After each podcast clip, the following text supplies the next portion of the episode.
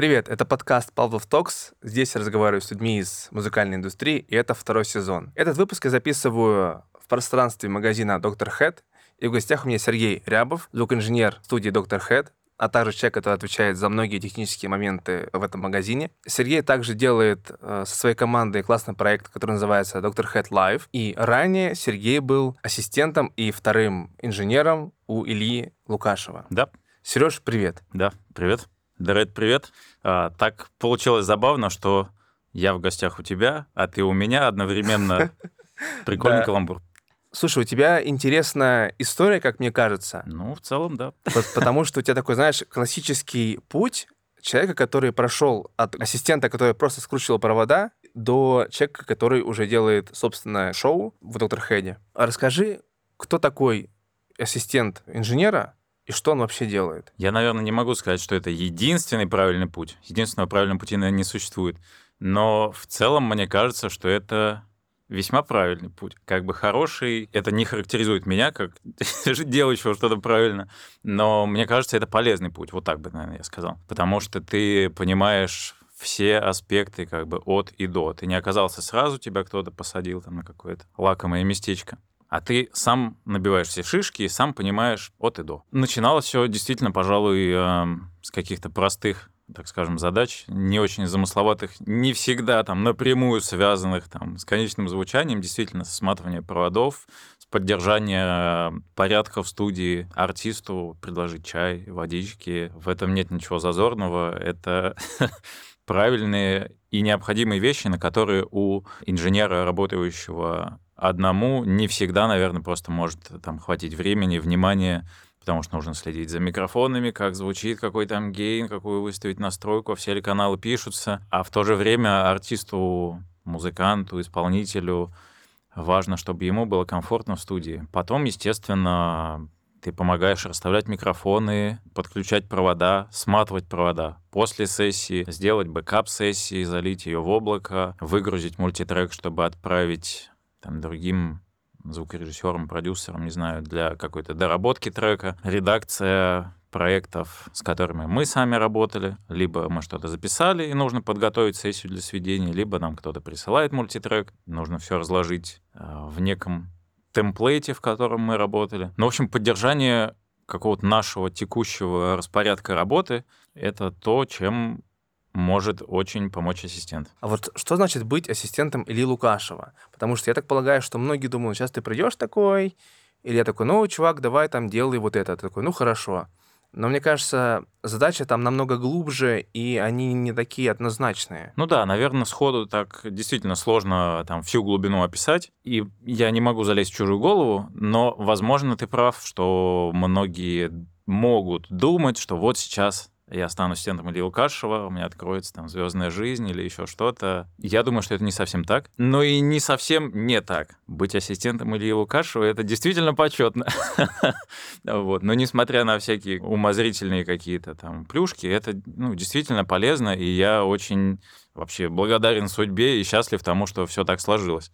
То есть это реально очень круто. Это не вымышленно круто, как вот mm-hmm. мы с тобой как бы начали, да, тезис это развивать. Но в конечном итоге это оказалось действительно очень полезно с профессиональной точки зрения, с точки зрения приобретения каких-то знакомств с коллегами, с музыкантами, с какими-то другими студиями, которые в дальнейшем, в общем-то, переросли тоже ну, в более крепкую какую-то дружбу. И, э, в частности, в «Доктор Хэдди» можно сказать, что э, я тоже оказался через это то есть это не было какое-то вот ставленничество, но вот тот путь, который мы проходили вместе, привел меня сюда, угу.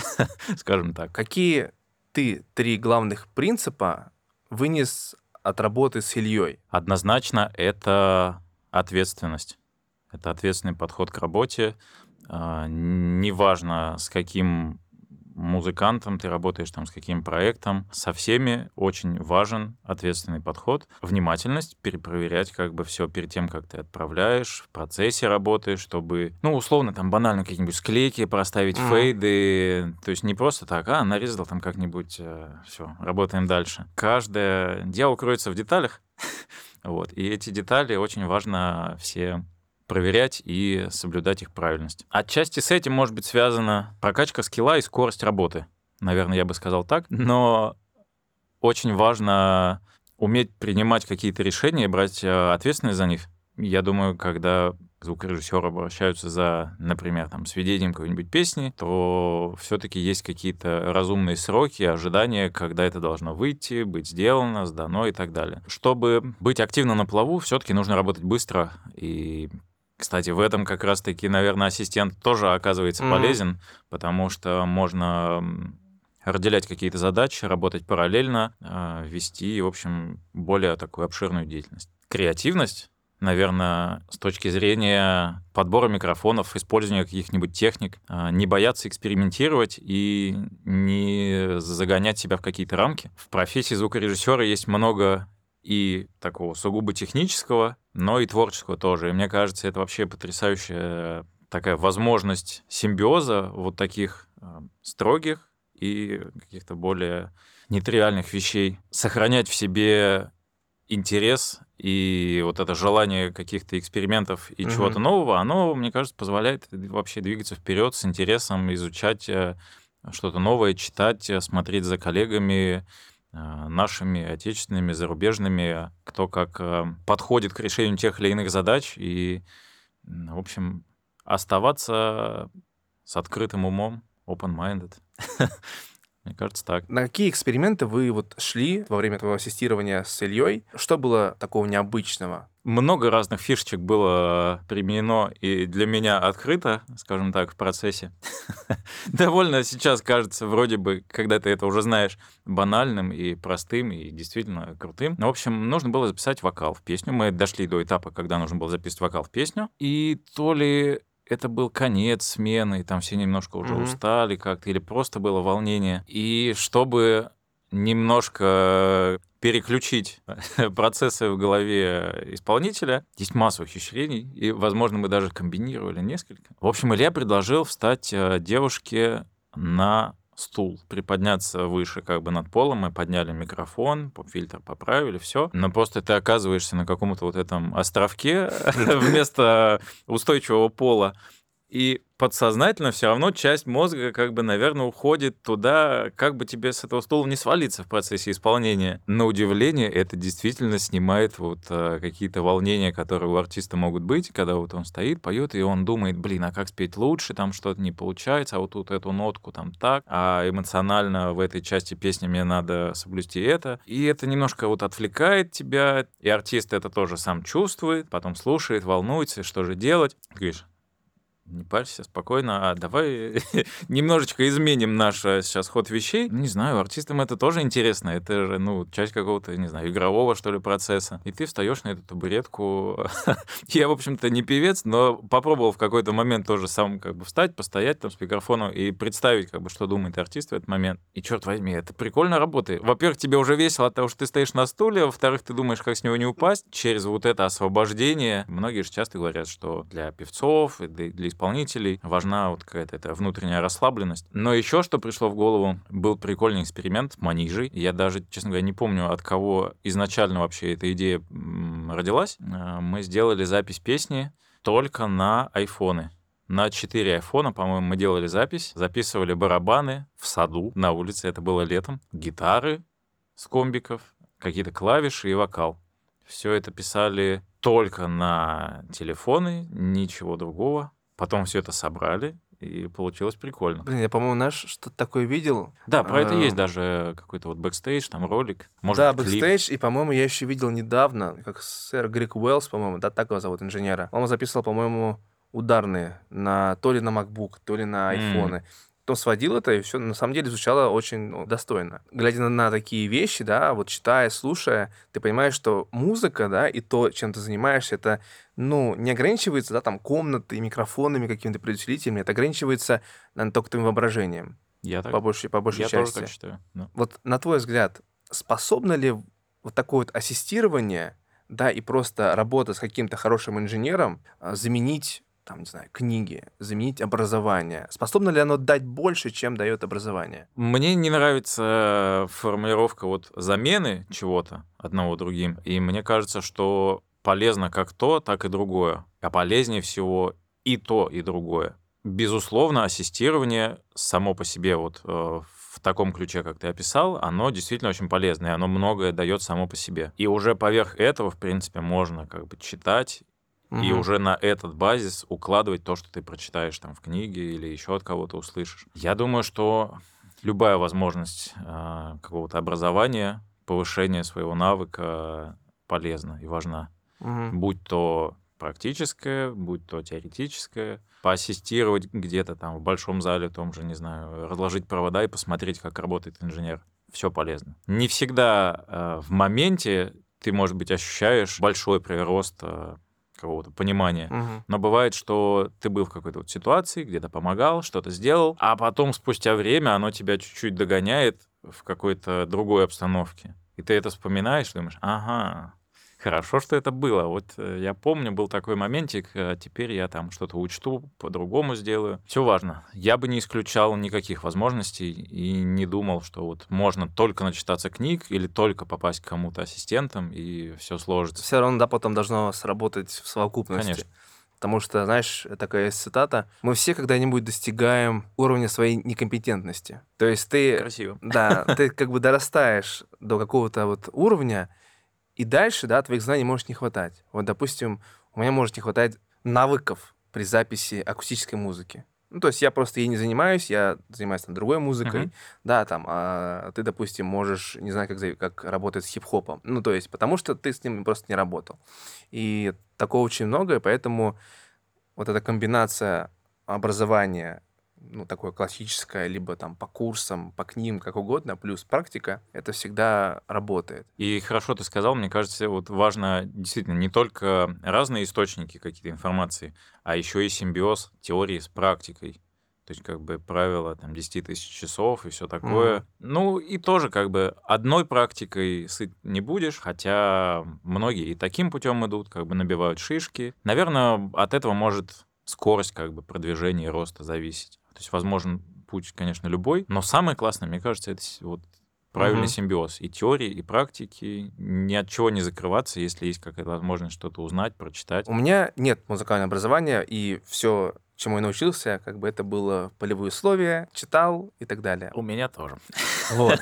Сейчас, ну, такое время, что каждый может быть там блогером, каждый может транслировать какие-то точки зрения. И из-за этого как бы наш информационный фон набирается всяким странным и разным. Сейчас много курсов, мастер-классов, чего только нет, и оно как бы по второму, по третьему кругу проходит, как работает компрессор, как то, как вот это, как пятое, десятое. Скажи, вот на твой взгляд, это хорошо ли? Или все-таки было бы лучше, если бы, знаешь, была какая-то, была какая-то школа, типа как там Music Heads, или там как курс Ильи Лукашева, или там э, курс еще кого-нибудь. То есть специалистов, которые имеют уже какой-то бэкграунд огромный, и вот от их авторитета шла какая-то полезная информация, потому что она подкреплена чем-то. Да, мне кажется, такой путь более правильный, но тут опять все немножко диалектично. Наличие курсов, я думаю, тоже может быть хорошим подспорьем для тех, кто уже что-то знает и имеет четкий базис и хочет прокачать какую-то там недостающую Область, да. компетенцию, да, свою. Но на начальном этапе это действительно может быть каким-то большим злом, которое собьет тебя с пути, а, или ты вообще попадешь в руки, там, не пойми кому, не пойми чего, потратишь много денег, а, а выхлопа будет никакого. Я в свое время, когда тоже задался вопросом получения образования звукорежиссерского, поскольку начинал я все как самоучка, там вот как раз по книжкам, по ютубам. Мгм. Я вообще на... пришел к этому через освоение различных музыкальных инструментов.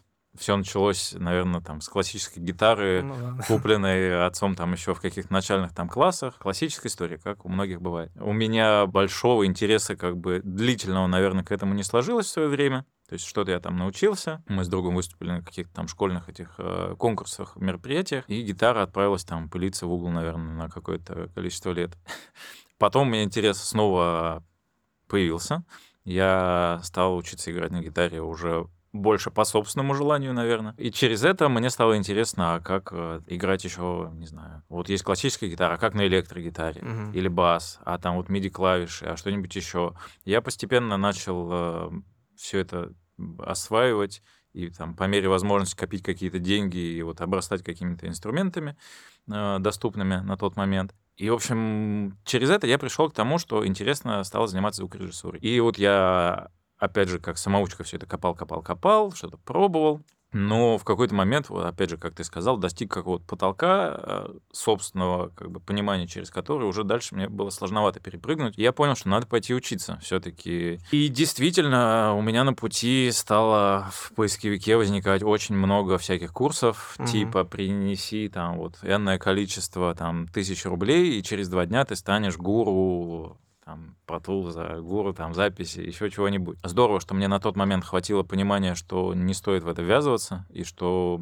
большой пользы я для себя из этого не вынесу. И я долго присматривался вообще, куда пойти учиться, поскольку нет у меня вот этого там музыкальной школы и какого-то mm-hmm. изначального музыкального образования, то в какие-то специализированные такие, наверное, заведения мне тоже путь был как бы не то чтобы закрыть, но сложновато было бы туда попасть. И я наткнулся на Московскую школу кино, на МШК. И там был факультет звукорежиссуры с годовой программой, с теорией, с практикой, как раз э, с преподавателями, которые уже имеют опыт, имеют авторитет и способны передать знания более структурированные и подкрепленные практикой как раз. Ну, то есть вот то, чего хотелось. А, я подал туда заявление, но в последний момент так получилось, что образовался Институт звукового дизайна, примерно с тем же преподавательским составом. И, в общем, я пошел туда.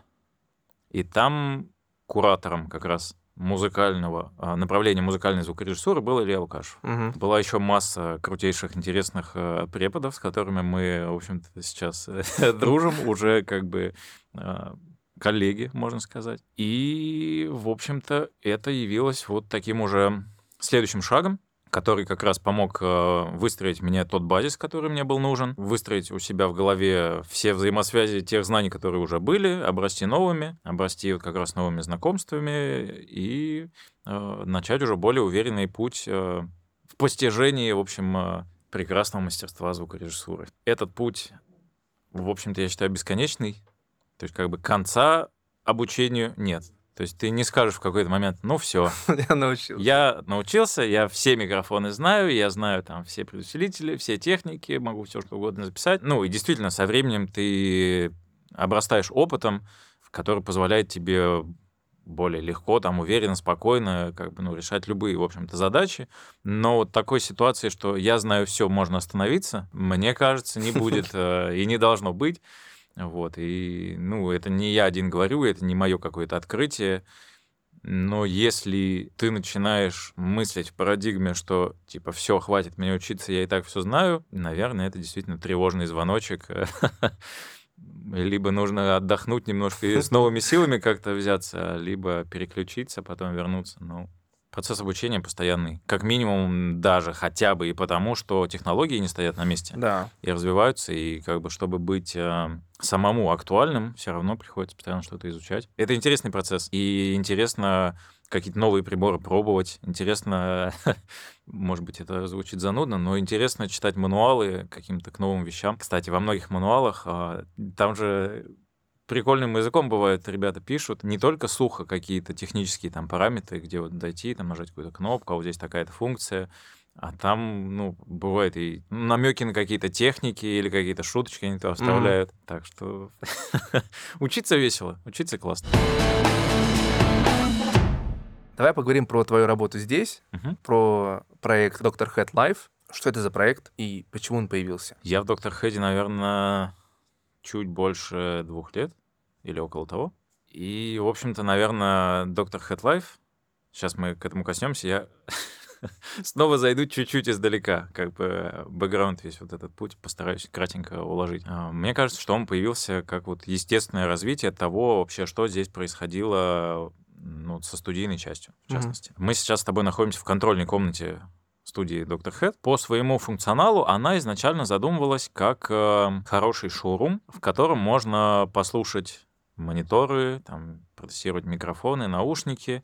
Не просто в каком-то там большом зале или просто в какой-то там голой офисной комнате, где тебе там условно какой-нибудь стол там поставили колонки, ну вот на, послушай. То есть здесь э, проведена такая некая акустическая работа по подготовке помещения, и созданы полноценные студийные условия, как в усредненной хорошей студии. Понятно, что приходят разные там ребята, у кого-то действительно домашние какие-то там запросы, кто-то в большую профессиональную студию подбирает какой-то сетап. Но вот плюс-минус как бы те и другие в этих условиях могут э, оценить звучание тех или иных систем, понять, э, услышать чем они друг от друга отличаются, сделать какой-то выбор, принять решение. И сейчас э, как бы основной функционал всего этого пространства это как раз возможность тестирования, то есть как раз шоурум. Но дальше это стало перерастать уже в нечто большее. Помимо контрольной комнаты э, есть еще у нас там за стеклом, за стеной четыре акустических пространства, четыре тон зала, один большой с роялем, основной, скажем так,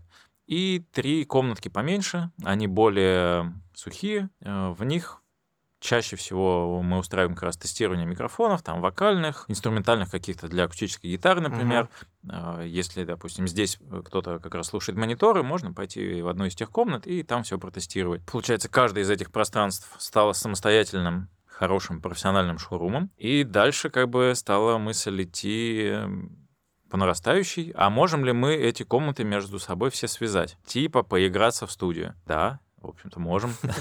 Опций э, было несколько. И начали мы с того, что мы связали все комнаты по Данте, по цифровому протоколу, потому что все вот сетевые коммутации уже были здесь а, заложены, и как бы реализовать это было несложно при наличии там, необходимого количества устройств, которые работают с Данте, на компьютерах там поставить Dante Virtual Sound Card, угу. получилось.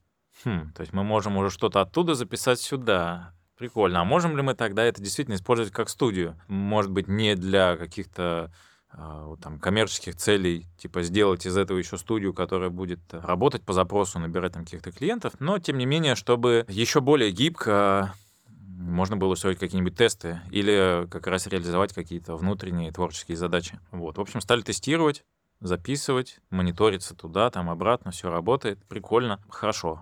Данте здорово. А можем ли мы еще как-то реализовать все-таки аналоговое подключение здесь, чтобы было проще тестировать всякие предусилители, как раз чтобы можно было микрофон использовать там, а прийти здесь в один предусилитель или в другой, или в третий, все это записать, э, куда-то выпустить. Изначально здесь не было заложено коммутации вот для связи mm-hmm. всех комнат. Но мы это сделали, мы не стали э, умышленно прятать все это там куда-то под пол, в стены зашивать, а оставили снаружи, чтобы все как раз могли наблюдать. Ничего плохого в этом нет. Это, наоборот, даже стало таким интересным декором. Ну, в общем, здесь много уходит мультикоров в те комнаты. И, в общем-то, в каждой комнате мультикор заканчивается своим волбоксом, в котором угу. есть входные и выходные разъемы. Можно коммутировать довольно гибко. Здесь у меня пара патчбеев. Получилось все комнаты между собой связать и небольшими тестами подтвердить работоспособность этой затеи. Ну и дальше, опять-таки, как бы по нарастающей, а можем ли мы записать э, уже не просто какие-то свои там э, маленькие болталки или что-нибудь еще, а записать группу полноценно, да, пригласить музыкантов и разместить здесь там барабаны, гитары, вокал, там клавиши, что-нибудь еще. Начали мы, естественно, с каких-то ну, там, дружественных э, музыкальных групп, которым самим интересно прийти и получить какую-то там вот э, запись на таких условиях, нам протестировать вообще, будет ли все работать, там, справимся ли мы, потянет компьютер, все ли каналы, не знаю, приходят, э, не мешает ли что-то кому-то. Тут же еще прикол в том, что студия, она находится внутри магазина. Да. А, и в этом есть свои и плюсы, и подводные камни. Плюсом, наверное, самым таким основным, очевидным является то, что, в общем-то, почти все оборудование, которое есть в магазине, оно доступно для вот, использования на записи. Это очень круто. Это вообще просто, ребята, открывает э, большие горизонты для вот экспериментов, для каких-то творческих поисков. Были небольшие опасения о том, что звуки магазина могут проникать как бы в запись, но на самом деле все помещения закрываются, отсекаются от э, торговой зоны, и можно, в общем-то, даже работать как бы параллельно днем, не обязательно дождаться там закрытия ночи и все такое. С технической точки зрения, как бы все, все проблемы мы избежали, их удалось э, обойти стороной, но э, это не, тем не менее, не означает, э, что здесь у нас такая коммерческая студия, куда можно прийти, там, заблокировать время и все такое. Больше она сейчас нацелена на как раз реализацию внутренних проектов, которым как раз вот по мере развития наших здесь возможностей и запросов и стал как раз проект Dr. Head Life. То есть из вот этих э, разовых записей и тестов мы решили перейти уже в полноценный формат э, с продуманной концепцией, э, с там, определенным количеством выпусков. Так получилось, что набрали пул э, команд, музыкантов, mm-hmm. которые составили, ну, так, условно, как бы первый сезон. Мы сняли за этот год 21 выпуск. Сняли, записали. Э, сейчас вышло уже порядка 15 или 16. Соответственно, остальные сейчас еще продолжат. Наверное, чуть-чуть мы захватим 2023 год. Ну и потом, видимо, будем продолжать. Э, пока не знаю. В смысле, может быть, добавим какие-то новые фишечки, может быть, э, чуть-чуть как-то что-то видоизменим. Не буду пока накидывать никаких спойлеров, но идей много, задумок много, и я думаю, будет круто. Круто, на самом деле. Я очень тащусь от всяких западных движух, да, там типа Махогани. Я знаю, что и в России там ребята как-то пытаются что-то делать такое, как у вас. Но мне такая инициатива очень нравится. Во-первых, выглядит круто визуально. Во-вторых, это звучит Спасибо. типа прекрасно, понимаешь, Спасибо. учитывая условия, где это записывается, да, это же ну не какая-то специальная студия, созданная исключительно под запись. Это, ну, как ты сказал, это были шоурумы, но потом они стали использоваться как пространство для записи. Это действительно удивительно. Прости, я немножко тебя перебью. Я еще раз как бы акцентирую внимание, что студия внутри магазина. Да, да, да. И типа записали группу в студии, в магазине, и это выглядит и звучит так. Это, ну, действительно первично кажется странным, поскольку все-таки мы с любовью и со старанием как бы подходили к подготовке всех этих помещений, студия здесь действительно по техническим параметрам она как бы полноценная. Понятно, что есть там студии там еще лучше, там еще более там продуманные и все такое, вот, но здесь как бы наши все технические возможности позволяют делать это профессионально, не на любительском уровне. Все равно как бы вот концептуально это действительно удивляет, поражает. Ну, да, и да, да. нам приятно, в общем-то, получать такой фидбэк. Так что Спасибо. Слушай, ну вот э, ты говоришь, что у вас здесь огромная возможность экспериментировать, что-то там комбинировать. Вот ты что используешь во время записи? Какие микрофоны? Предусилители? Есть какой-то сетап, который ты уже вот для себя избрал и его используешь? Или каждый раз это что-то новое?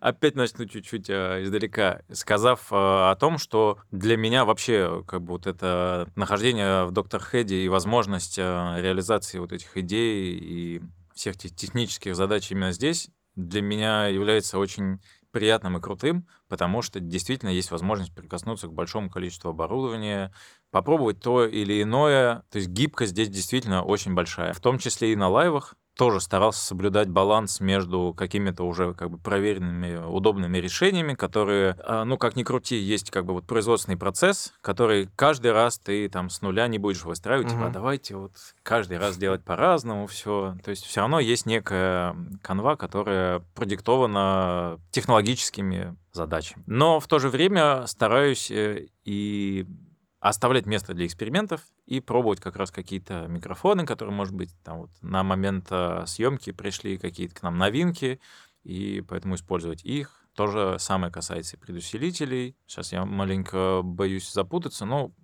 э, условно скажем, что почти не использовал в записи этих лайвов никаких э, обработок во время записи, но в том числе и потому, что не всегда изначально представляешь, э, какой там материал будет у группы, какая подача, угу. что-то еще, поэтому сразу принимать такие решения, что а вот здесь мы там сейчас компрессор э, зарядим или там и кьюшечку маленько сразу на записи используем. Такого понимания у меня не было, поэтому старался записать максимально как бы чисто нейтрально, как есть, чтобы потом дальше с этим можно уже было работать. Ну, перечислять, наверное, сейчас особо нет смысла и необходимости там конкретные какие-то предусилители и микрофоны. В конце каждого ролика у нас э, есть э, там небольшой раздел да, да, да. с описанием технических, в общем, там всяких ухищрений, которыми мы пользовались, э, какие приборы, какие микрофоны, что приходило куда, можно посмотреть там. Конечно, был, да, некий костяк и приборов, и микрофонов, которые кочевали из э, выпуска в выпуск, где была возможность чуть-чуть поэкспериментировать и что-то использовать другое. Я, конечно, с удовольствием это делал. Ну, это интересно просто лично, как бы, да, попробовать, а как себя поведет а, там, тот микрофон в такой ситуации или что-то еще. Ну, отчасти и самим музыкантам, как бы, это тоже. А давай мы, хочешь, мы тебе поставим вот это или вот это? Когда и музыканты чувствуют, что есть какая-то вариативность, им от этого тоже как-то становится интереснее, и дальше это на игре может сказаться. Опять баланс, опять баланс между да. проверенными какими-то решениями и какими-то новинками. Это прикольный опыт, да, потому что, во-первых, не у всех звукорежиссеров есть такое количество групп и групп, которые играют в совершенно разных жанрах. Понимаешь, здесь такая штука. Вот ты какую слушаешь музыку? Вот любишь, по крайней мере. Ух. Я э, очень сильно люблю музыку ска. Я думаю, что большинство э, тех людей, которые меня знают, э, так или иначе в курсе этого. Вот, но как бы есть масса смежных жанров, есть масса всяких других жанров. То есть мне нравится слушать все там от регги до хардкора, то есть там мгм. ска, ска-панк, панк, хардкор, э, металл, всякие, в общем, э, всевозможные производные. Работать с этим тоже, естественно, очень приятно, но пока что, скажем так, э, не могу сказать, что я прям с большим количеством групп переработал, да, в таких жанрах. Вот, с кем-то, может быть, немного на лайвах, с кем-то уже там а, студийно. Свой проект мы развивали, Radio Rocksteady. Вот, это такое традиционная ска первой волны. Ну, конечно, с любимой музыкой работать прям супер приятно. Но в то же время вот, вот Доктор Life действительно для меня является таким тоже очень приятным, значимым проектом, позволившим поработать с большим количеством команд, действительно разнообразных. Они, э, ну, может быть, не все жанры, да, вот mm-hmm. покрывают там, которые я перечислил, но тем не менее, действительно, каждая команда все равно по-своему самобытной, своими какими-то особенностями звучания обладает. Поработать с каждым из них и в качестве звукоинженера записи там, и сведения по-своему прикольно. И для меня очень приятно то, что все музыканты по там, вот, э, завершению съемочного процесса, я, естественно, осторожно всех спрашиваю, как звучало в ушах. Угу. А, то есть все, естественно, мониторились в ушном мониторинге. У нас же здесь большой как раз отдел да, и кастомных наушников и все такое. Вот. Но, естественно, мы не кастомные наушники для каждого изготавливали. Это и длительный процесс, вот, и такой трудоемкий. И как бы я у всех осторожненько выспрашивал, ну, как, чего. И, ну, и в процессе записи, естественно, и после, когда уже все могут выдохнуть и спокойно что-то рассказать. Я надеюсь, что меня никто не обманывал. вот, но судя по тому, как они себя вели в процессе, я думаю, действительно так. Все оставались довольны, э, всем было комфортно, и из этого, как бы, ну, и дальнейший результат весь получается субъективно хороший. Слушай, ну вот ты там слушаешь одну музыку, здесь ребята играют немного другую музыку. Вот тебе было ли сложно с этим работать? Да, потому что, ну, как мне кажется, нужно немножко перестроиться, да, под жанр, под артиста, найти какие-то сильные или слабые стороны. Ладно, там запись, да, можно как там технически все вырулить, но вопрос сведения, он всегда такой вкусовой, по большей части. Тут действительно много есть э, субъективных таких вещей, вкусовых. Э, я не могу сказать, что это как-то сложно, но это, наверное, важно и нужно. И в том числе Илья мне в свое время тоже как бы много давал подобных советов о том, что не стоит зацикливаться на чем-то одном, те же какие-то мои любимые там жанры, группы. Я не знаю, до конца ли как бы это действительно так, но условно там ты будешь слушать одну группу там от и до каждый день там 24 на 7, и типа, если ты будешь потом что-то сводить, то у тебя будет получаться эта группа.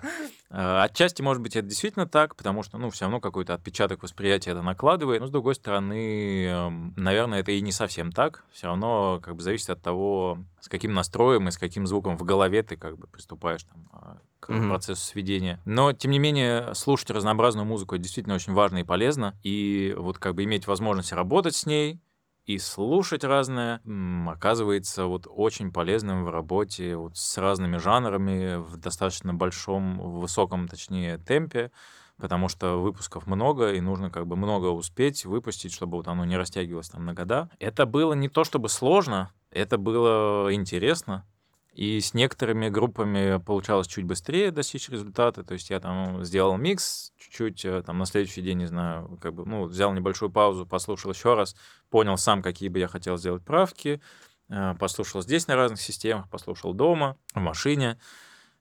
Вот, отправляю ребятам, послушали, там, ну, и многие достаточно быстро как бы принимали mm-hmm. миксы, у кого-то там одна-две правки сделали, ой, а еще можно там вот это, и все. С кем-то мы там чуть больше повозились, все равно это был интересный творческий такой процесс, из которого в том числе я многое считаю, что извлеку и на будущее. Поэтому этот проект для меня вообще очень интересен и приятен вообще со всех сторон.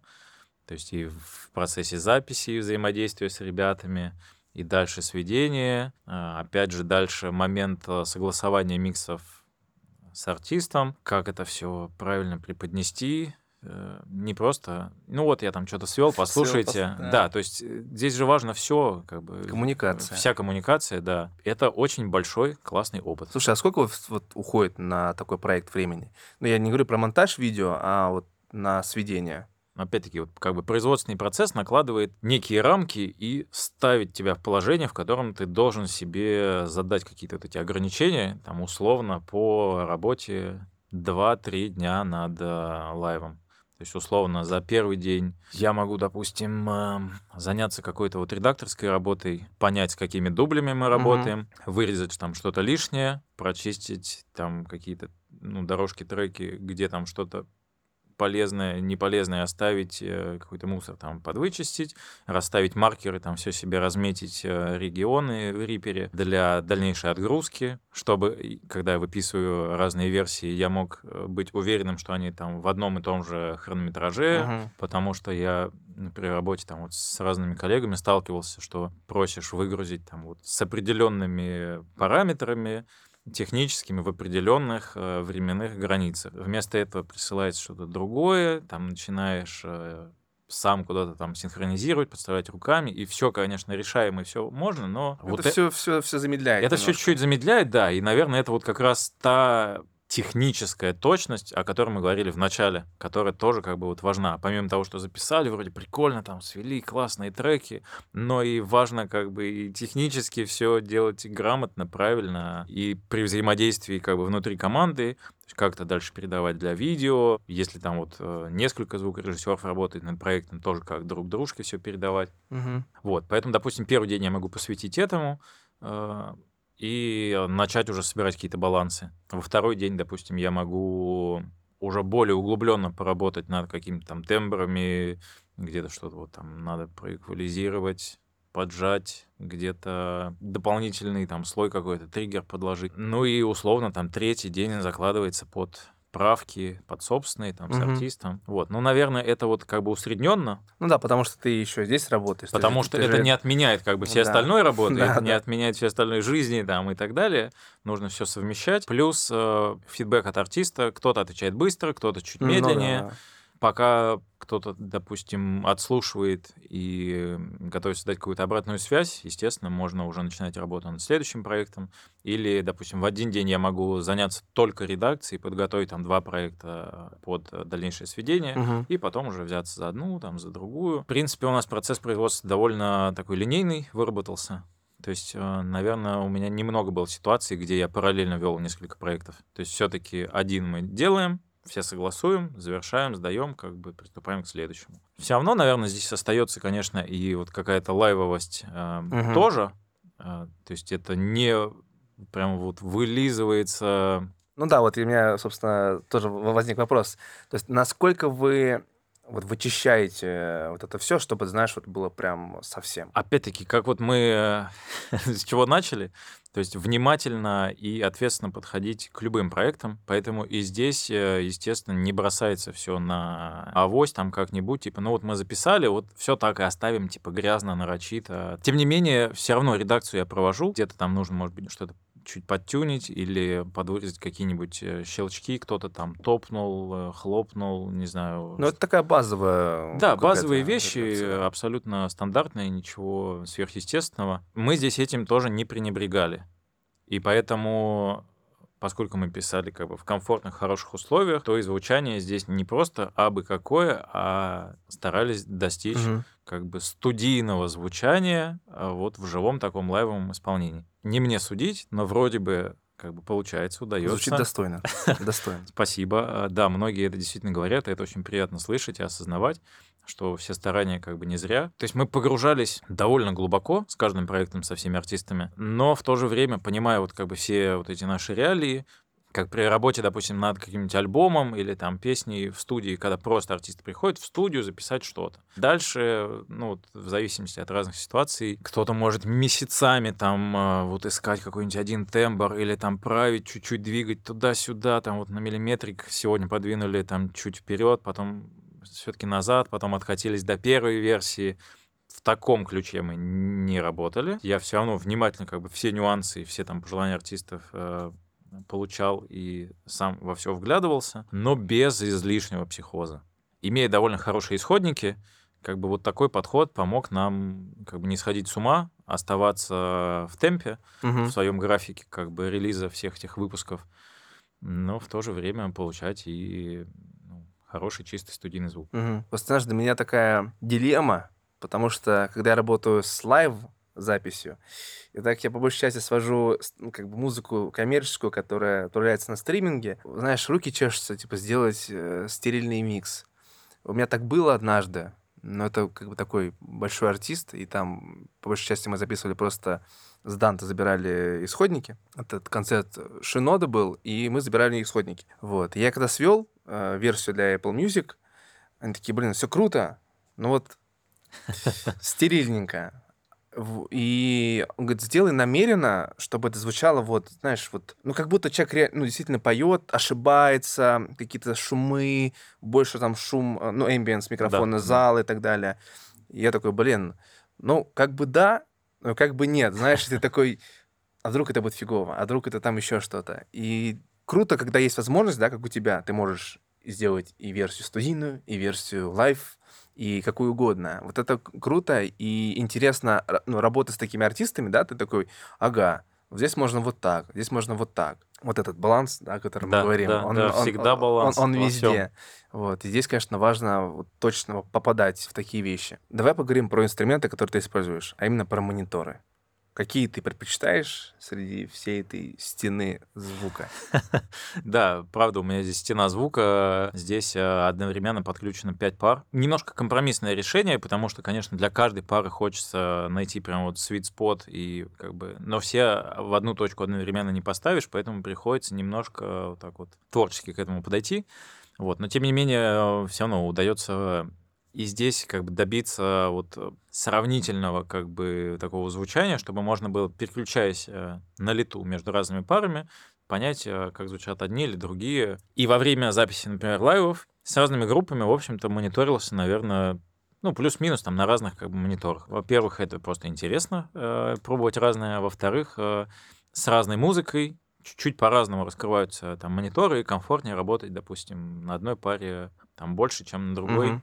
Конкретных условиях. Но э, как бы юлить я тоже не буду. Любимчики у меня есть из э, того, что здесь стоит. Это нисколько не как бы не должно отбрасывать тень там на остальные. Мне нравятся все мониторы, которые у нас здесь представлены, и разные под разные задачи. Блин, просто потрясающие. Но есть э, те, кто так или иначе следит за тем, что происходит в Доктор Хэт, я думаю, знают, что мы здесь сильно зафанатели от Dutch Dutch 8C.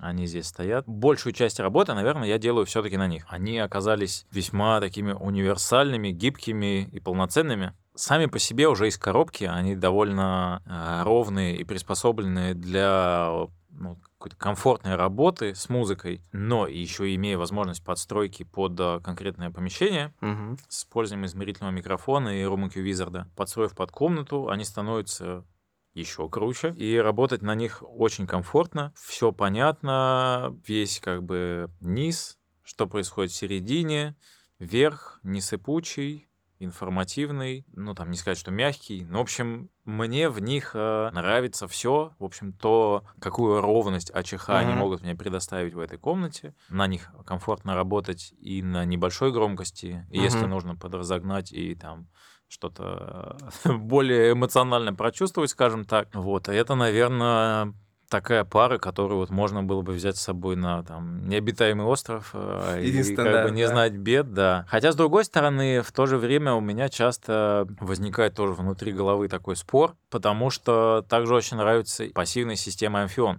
С амфионами я успел познакомиться еще при работе с Ильей. И, в общем-то, здесь, э, в том числе там и с его помощью они тоже здесь э, появились. Амфионы мне тоже очень нравятся. Немножко разный как бы вот подход. Активная система, пассивная система. Вот если бы можно было взять две на необитаемый остров или как бы там две системы до конца жизни, наверное, вот я бы взял их.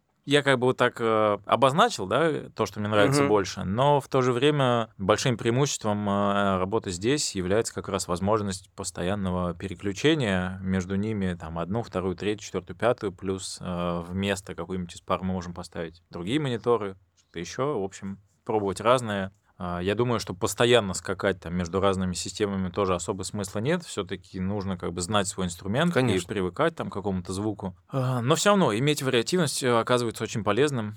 Мгм. Так или иначе, мы же стремимся к транслируемости на разные системы звучания, платформы, там устройства. И вот здесь как бы это тоже удается хорошо контролировать. Сюда же приходит очень много людей, да, там, звукорежиссеров, продюсеров. А, Вот есть какая-то статистика, что чаще всего ребята покупают? Потому что я вижу, идут баталии разные, да, там, эта система лучше, это хуже. Адамы, хеды, амфионы, а, фокалы. По факту лучший инструмент тот, который ты знаешь. И неважно, да, какой он там фирмы. Если ты знаешь там Адамы или хеды, окей, работай на них. Я в этом с тобой абсолютно согласен на все 400 просто процентов. У меня изначально как-то, мне кажется, вот и была примерно такая идея в голове сидела, что действительно лучший инструмент тот, который ты знаешь. Я много себя ловил на мысли, и вот сегодня, пока утром ехал, тоже такая мысль у меня в голове всплыла, что в Доктор Хеде я как раз-таки укрепился в этом осознании, имея возможность э, слушать большое количество разных систем в разных вот там а, ситуациях, обстановках, там вот с разными клиентами, вот, и слушая разные системы, а, выслушивая разные запросы, требования там и задачи, я действительно укрепился в мысли о том, что нет э, мониторов плохих или хороших, там лучше или хуже, есть э, масса разных задач и людей немножко разным восприятием. То есть, несмотря на то, что у нас как бы базово слуховые все механизмы, там, анатомия тела плюс-минус как бы одинаково, но все равно есть нюансы. И э, разные мониторы, как бы складываясь с этими разными нюансами восприятия и конкретного там слухового опыта каждого человека, позволяют сказать о том, что все мониторы по-своему хороши между разными производителями и в разных ценовых диапазонах.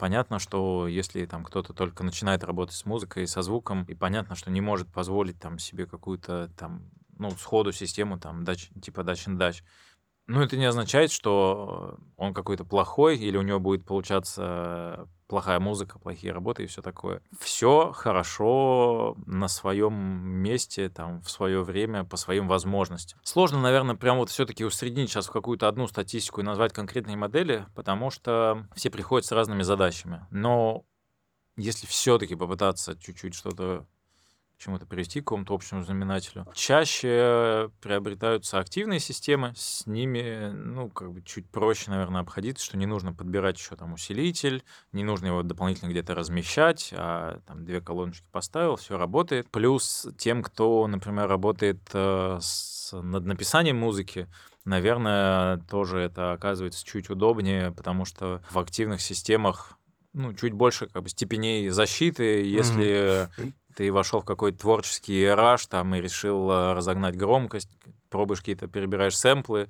Ну, много таких историй, я думаю, mm-hmm. те, кто там... э, Слушай, ну, особенно с амфионами. Сам знаю, пробовал. Там, они часто... И с амфионами в свое время, там, с NS-ками, Да, ну, со да. всякими э, пассивными системами, что ну, народ там типа выжигает пищалки. Да. Амфионы, ну, скажем так, наверное, действительно чуть больше этому подвержены, нежели какие-то активные системы.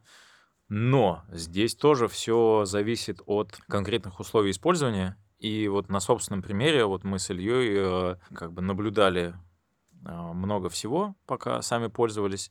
И как бы статистика такова, что за пять лет мы поменяли одну пищалку один раз, мы были сами неосторожны. Но в то же время э, есть э, ребята, которые эти пищалки там условно меняли каждый месяц, потому что вот они там наваливали или что-нибудь такое происходило. Но вот здесь как бы однозначно сказать, что вот амфионы постоянно горят. Нет, э, это не так.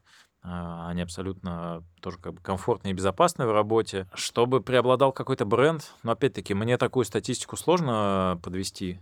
Э, Наверняка она есть у коллег. Подходит все. Опять-таки, вот это преимущество, которым обладает э, наша студия и наш шоурум, Мгм. в том, что вот ты можешь прийти и не просто там почитать в интернете обзор или там просто поговорить с менеджерами, консультантами, которые, конечно, и э, в беседе подскажут там и помогут определиться, но есть возможность все это послушать самому. Методом познания, познавания там той или иной системы, в конечном итоге человек выбирает то, что ему нравится, то, что ему кажется наиболее информативным для него. И вот, и для меня как бы и оказалось таким, с одной стороны, удивительным, с другой стороны, подтверждающим вот эти все наши идеи о том, что лучший инструмент — это тот, который ты знаешь, то, что разные люди на одни и те же системы реагируют по-разному. То есть вот, допустим, поставишь э, фокал э, и адом, Э, рядом, и вот один человек зайдет, вот одинаково все стоит и скажет, ну, блин, ну, понятно что фокал лучше, как бы, ну, вы же слышите. А другой придет и скажет, ну, мне что-то фокалы меньше нравятся, вот Адама как-то больше, каждому свое. Ты когда-нибудь страдал такой болезнью, как плагинофилия? Да, это когда скачиваешь покупаешь, зачем это много плагинов, а по факту ты используешь там несколько. Да, мне повезло достаточно быстро как бы от всего этого отойти. Но я думаю, что так или иначе все через это проходили. Я так э, готов смело предположить. Да. вот, как минимум, ну, на начальных этапах я думаю, что все. Потому что ты как бы ну, изучаешь все инструменты, постигаешь, как бы понимаешь, а что тебе нужно, а что не нужно. И действительно, в начале, ну, там, кучу демо-версий, там, всего ты ставишь или чего-то еще. Да, думаешь, вот сейчас я установлю, чем больше установлю, тем круче я звукорежиссер буду, потому что у меня будут такие инструменты, всякие. А в итоге, ну, многие как бы с этим сталкиваются, и я через это проходил, как бы, ну, и ты, может быть, можешь да, подтвердить, да. что когда чересчур много оказывается инструментов, вместо того, чтобы взять что-то и сделать, ты сидишь и действительно листаешь там этот список, перебираешь и думаешь, ага, использовать вот это или вот это. Это своего рода, конечно, тоже прикольный такой experience, там, познание одних плагинов, других. Но в конечном итоге все равно приходишь к тому, что задача первично оказывается, а не то, каким конкретно там плагином и чьей именно эмуляцией там 1176 ты воспользуешься в данном проекте. Банально бывает, что-то купил по распродаже, например, ну и все, тебе этого достаточно, оно нормально работает, ничего дальше не надо выдумывать. Ну и, в принципе, наверное, это многого может касаться, что в ограничениях есть свои как бы преимущества. Если у тебя будет, не знаю, там два компрессора, там два эквалайзера, но используя их чаще, ты будешь лучше их узнавать, понимать и не просто накинул, а ну что-то там э, в стоковом э, пресете загрузилось, ну все, я использовал вот этот плагин, как вот в том видео. Вокалчейн, да, такой. Да. А ты лучше начинаешь в этом разбираться в конечном итоге. Ну вот, допустим, ты разобрался и понимаешь, что, блин, а вот здесь поиспользовать параметрический какой-то там стоковый эквалайзер, да, а вот здесь бы пултек и полочкой там чуть-чуть что-то угу. подраскачать а его нету. Ну вот тогда ты как бы задумываешься о том, как его приобрести или найти там бесплатные какие-то версии. Много, кстати, бесплатных есть да, плагинов, да. которые, ну, действительно хорошо и достойно себя ведут, и у меня в арсенале тоже такие есть. А опять-таки много есть э, примеров и доказательств э, тому, что и на стоковых плагинах там народ много все хорошо классного. Да. да, то есть дело далеко не конкретных там этих программах, плагинах, то, в какой рабочей станции ты работаешь. Это все, наверное, больше сказывается на том, насколько тебе комфортно и там быстро работается. Угу. Вот, из-за этого ты можешь принимать какие-то решения, те или иные. Вот, я не говорю о том, что все плагины звучат одинаково, и это все бред. Это, конечно, тоже не так. В конечном счете оказывается не это главенствующее. Скажи, у тебя есть какой-то тоже набор плагинов, которые, ну, знаешь, такой золотой набор, который ты всегда используешь? Ну, в принципе, есть. Ну, я не скажу сейчас на память так сходу, там, сколько их, или, ну, да, там, да, может да, быть, да. конкретно там всех производителей тоже не упомню. Ну, довольно часто пользуюсь э, подпиской Slate. Угу. Что-то есть из плагина Альянса. Sound Toys очень нравится. У Артури прикольные плагины понемножку что-то оттуда, отсюда. Ну вот, например, так и есть. TDR. В среднем, да. Ну да, да то есть... Э... Там у того же слейта, в принципе, есть все. Да, Virtual Mix Rack, ну, в общем-то, я использую постоянно, и действительно там есть многое. Мне не очень э, близко вот такое супер глубокое копание, типа там вот, да, эмуляция УАДа звучит лучше, чем эмуляция слейта. Понятно, что, ну, это тоже как бы забавное исследование, но как бы совсем погружаться туда и тратить все свое время вот только на вот такое сравнение лоб в лоб одних там и других параметров, мне это не так интересно, у меня нет на это времени, там, к сожалению или к счастью, не знаю.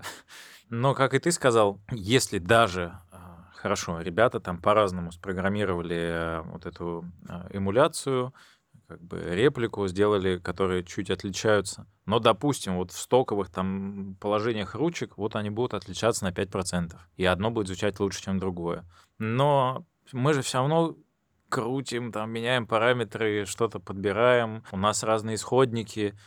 Поэтому это не так сильно влияет на то, что ты в итоге получишь. Ну, что-то есть, естественно, я в Reaper э, разложил там у себя по папкам те инструменты, которыми я чаще пользуюсь, по каким-то вот там категориям. Опять-таки, имея небольшой какой-то список, я точно знаю, что я зайду сейчас вот сюда, тыкну вот это, повесил, использую, все. То есть мне не надо там выискивать какие-то Мгм. длинные списки, пролистывать, или я забыл, как называется то. Я открыл, вижу, повесил, все. Кто-то там делает еще более гибко и вообще там сохраняет все эти channel стрипы, назначать там на хаткей какие-нибудь, чтобы ты сразу там только две кнопки нажал, у тебя сразу повесились там тот-то компрессор, эквалайзер и еще что-то. Я такого себе не делал. То есть нет, да, какой-то темплейт, да, где ты такой зашел, все готово. Я несколько раз э, создавал разные темплейты и думал, что и с Доктор Headlife, кстати, в том числе тоже так получится сделать. У меня есть, э, так скажем, некий темплейт э, структурный, Мгм. как бы как я выстраиваю проект и что у меня куда там э, роутится и куда идет. Но темплейта именно по плагинам как-то все-таки я Сложно. ну, как бы, да, не смог составить. То есть я пытался сначала, а потом я сейчас думаю, что, наверное, и незачем, потому что все равно, ну, материал разный, каждый да. раз равно исходники ты ищешь, разные, и ищешь, все равно да. что-то ищешь. И, допустим, получая разный материал, весь его подгонять под какое-то там единое там, техническое звучание, чтобы все плагины у меня начинали одинаково работать. Ну зачем? Лучше я в плагине что-то поменяю, как бы в зависимости от того, какая будет музыка. Но с другой стороны, если ну вот тот же там какой-нибудь э, внутри одного лайва я не собираю все пять песен в разных Ну, проектах. конечно, да, да, да. То есть в этом плане, конечно, есть какая-то преемственность там от песни к песне. Что-то может поменяться или автоматизации, или там один плагин выключился, другой включился. Но между разными лайвами вот как бы структурность сохраняется, а какие-то работы э, с плагинами там и с тембрами, и со звуками все равно каждый раз разные. Да, мне тоже, кстати, не получилось сделать какой-то темплейт, я пытался. Я понимаю, что я использую, возможно, то же самое. Ну, то Ну, есть, да, какие-то бывает, да, какие-то да. вещи. Вот, но вот темплейт я что-то пробовал, все равно думаешь, блин, инструменты другие, там, какие тембры другие, все по-другому, и ты как бы заново перестраиваешь, и, по сути, ну, ты как бы заново создаешь темплейт. Вот. Возможно, с альбомами, с песнями, да, в которых аранжировки написаны примерно в одной стилистике, это сработает. Но когда ты работаешь с разными артистами и жанрами, ну, то есть это вообще штука не канает. И плюс к тому же ты все равно ищешь. Тем не менее, э, некоторые как к этому подходят? Они делают не строгий темплейт, в котором вот у тебя все на своих местах, а уже в проекте сохраняют, допустим, какие-то дорожки с теми или иными эффектами, ну, которые так или иначе действительно могут кочевать из проекта в проект. И, допустим, у тебя, ну, там, 10 таких треков заготовлено, и ты просто можешь методом исключения некоторые удалить, а Мгм. нужные оставить, вместо того, чтобы там создать новый и перетянуть там плагин. Назови три твоих любимых инженера. Ну, или, по крайней мере, инженера, к звуку, к которому ты бы стремился. Сложновато мне, наверное, опять-таки в такой формулировке да, подойти к вопросу. Ну, конечно, годы нашей дружбы и совместной работы с Ильей не прошли даром, и Илья, безусловно, для меня большой ментор и ориентир. И, кстати, как недавно, мне кажется, и мы с ним разговаривали, или где-то он тоже в разговоре с кем-то это озвучил, что такая вот связка ассистент там и ментор не должна означать, что ассистент всегда слепо как бы следует всему, что говорит ментор, там, не имея своих каких-то взглядов. На некоторые вещи у нас, допустим, с Ильей действительно могут быть разные взгляды Мгм. и разные подходы. Со временем, как бы вот с развитием каждого из нас, э, вот мы там развились до того, что у нас не одна какая-то единая там концепция или вот его концепция, и я вот строго там ей следую, или там наоборот. Каждый имеет, в общем, свой взгляд какой-то, но тем не менее а, подход Ильи, его взгляд, там, его отношение к работе для меня, конечно, важны и являются большим примером. Наверное, Эндрю Шепс. Мгм. Опять-таки, и многие там его работы, и то, что он рассказывает в своих там всяких мастер-классах, интервью и так далее. Опять же, очень интересен его опыт и пример э, подхода к работе в наушниках. Э, Это такая забавная тоже холиварная тема. Постоянно все же как бы задаются вопросом, а можно сводить в наушниках? Вот, и, в общем-то, Шепс... Ну э, я, я, кстати, С пандемией делал меня наушники 7506 Sony. У меня тоже они есть, да. Потрясающе у них все работает. Еще я у вас купил э, Austin Audio. по так называется. Вот. Потрясающие наушники тоже. Но почему-то 75 на 6 покруче. Несмотря на то, что Austin Audio в раза в 4 дороже. Ну, возможно, ты к ним как больше там привык уже, понимаешь, они тебе комфортнее. Но вот в частности с Шепспом тоже как раз говорил, что он много где там вот э, в дороге или там просто работает как раз э, в Да, Sony. да, да. Потрясающе все получается. Вот, потом, ну, естественно, что-то может он там доделать на мониторах. Не, ну это да, само собой, как бы связка такая, она ну, более рабочий вариант. Но в целом тоже всегда собираю какой-то каркас, собственно, в наушниках, да, потому что не всегда есть э, возможность, да, там в студию поехать, еще что-то. А, Ну, тут можно было бы попытаться там вспомнить кого-нибудь из э, Mix with the Masters, опять же, да, Да. там линейки абсолютно признанных там всеми гуру. Но я бы назвал, наверное, Сашу Перфилио.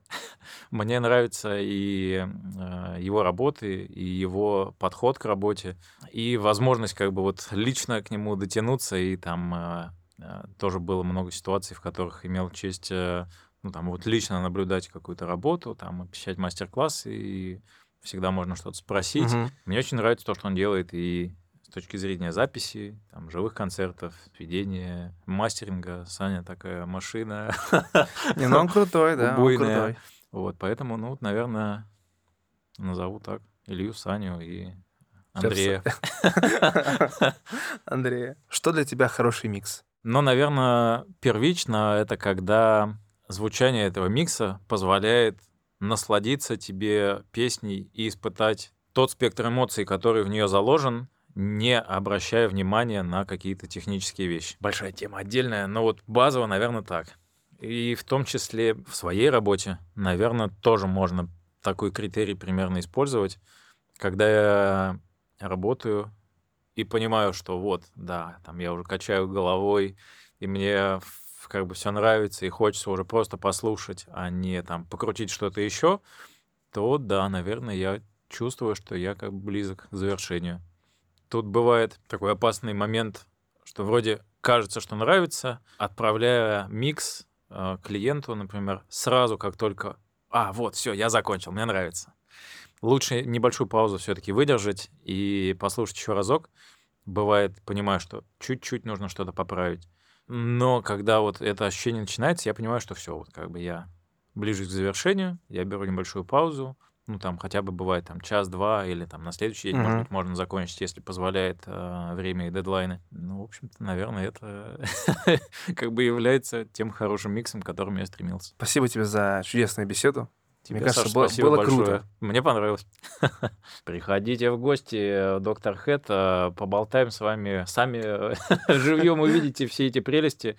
Вот, это не то чтобы какая-то там мега реклама, но я действительно очень рад всем тем, кто приходит и задает какие-то вопросы, и поддерживает беседу. Чем могу, с удовольствием поделюсь сам, э, но и в то же время мне вот и в обратную сторону интересно тоже всегда пообщаться и что-то услышать, э, какую-то обратную связь или от кого-то другие подходы, может быть, перенять. Поэтому спасибо, Саш, тебе большое за такую возможность пообщаться. Мне очень приятно, что ты предложил все это замутить. Вот. И спасибо вам, что посмотрели. Приходите в гости. Что тут еще добавить? Ждем вас в гости, друзья. Пока-пока. Пока, друзья. Это был подкаст Павлов Токс. Если вам понравился выпуск, пишите комментарии, ставьте лайки. Это поможет подкасту лучше продвигаться. Слушайте на всех удобных вам платформах. Яндекс Музыка, Apple подкасты, Google подкасты, CastBox и так далее. А также подписывайтесь на мой телеграм-канал и другие соцсети, чтобы не пропустить новые выпуски.